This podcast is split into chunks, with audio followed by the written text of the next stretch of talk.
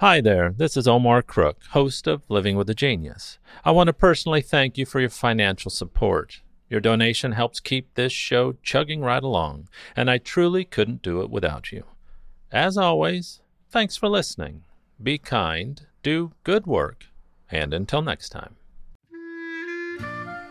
Here's Living with a Genius for November 21st, 2020. Voltaire was born on this day in 1694 Paris. Francois Marie Arouet, known by his literary pseudonym Voltaire, was a French Enlightenment writer, historian, and philosopher, famous for his wit, his attacks on the established Catholic Church, and his advocacy of freedom of religion, freedom of expression, and separation of church and state. Voltaire was educated by the Jesuits at the Collège Louis le Grand, and by the time he left school, he had decided he wanted to be a writer against the wishes of his father, who wanted him to become a lawyer.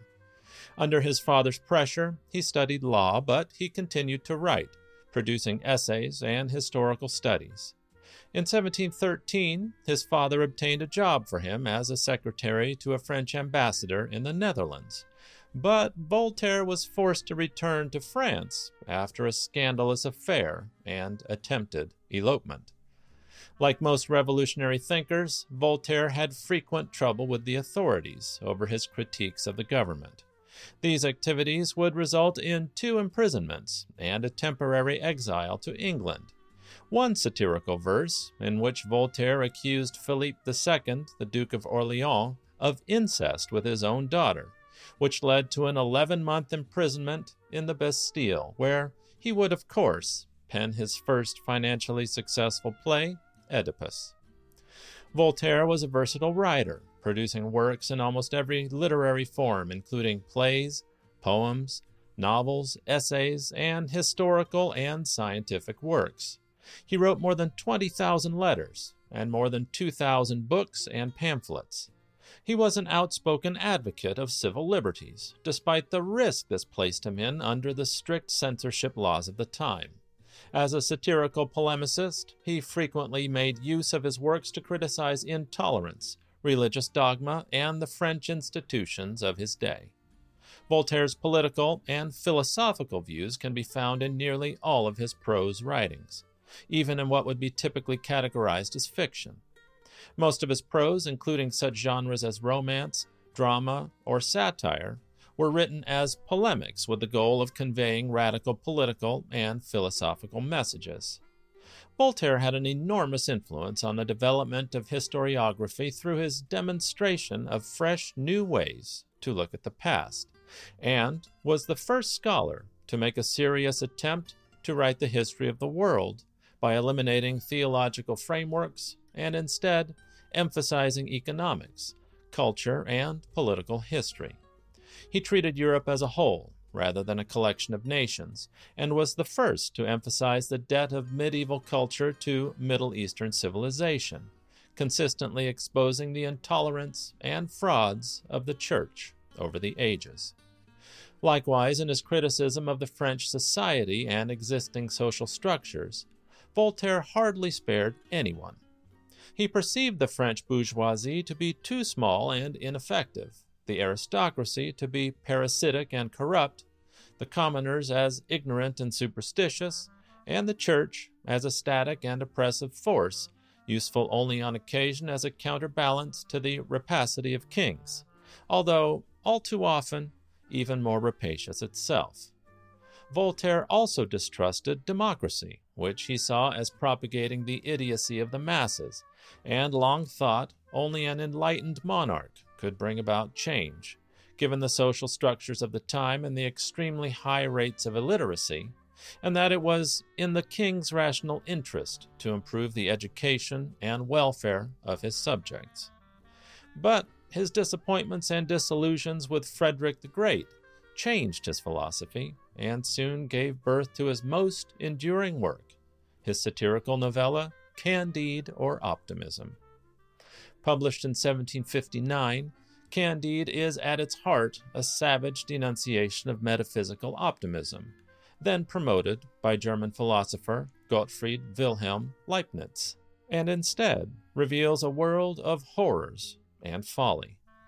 Voltaire's Candide was influenced directly by various atrocities of the mid 18th century, most notably the devastating Lisbon earthquake of 1755, the outbreak of the horrific Seven Years' War in the German states, and the unjust execution of the English Admiral John Byng.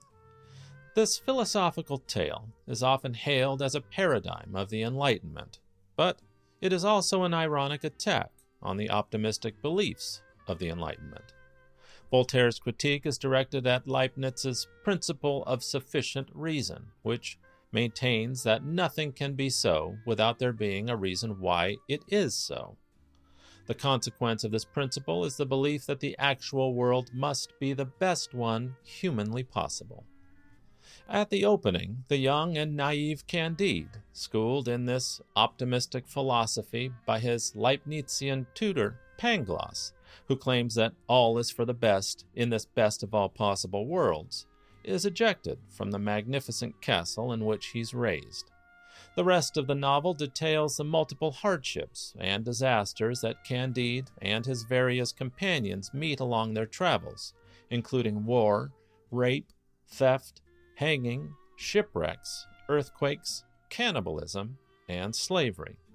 Although these experiences gradually erode Candide's optimistic belief, he and his companions display an instinct for survival that gives them hope in an otherwise somber setting. And it's in the finale, when they all retire together to a simple life on a small farm, where they discover that the secret of happiness is not excessive idealism or nebulous metaphysics, but it's at their feet and it's in the literal and figurative task of cultivating one's own garden where true and universal contentment really lies. I'll leave you with this exact moment in what is certainly one of humanity's most aspirational and poignant musical moments. Make Our Garden Grow, from the finale of Leonard Bernstein's Candide.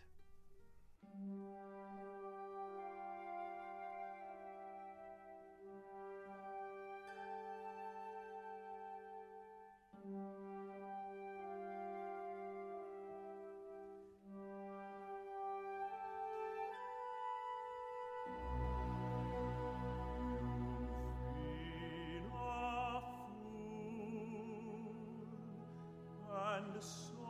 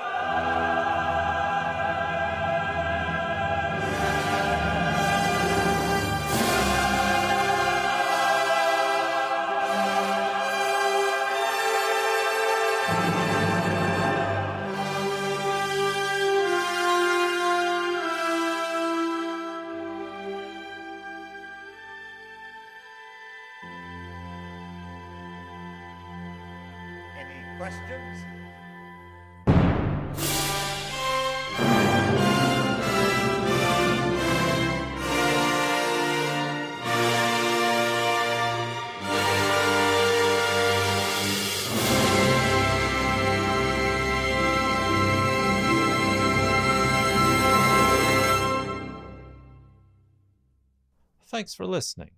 Be kind, do good work, and until next time.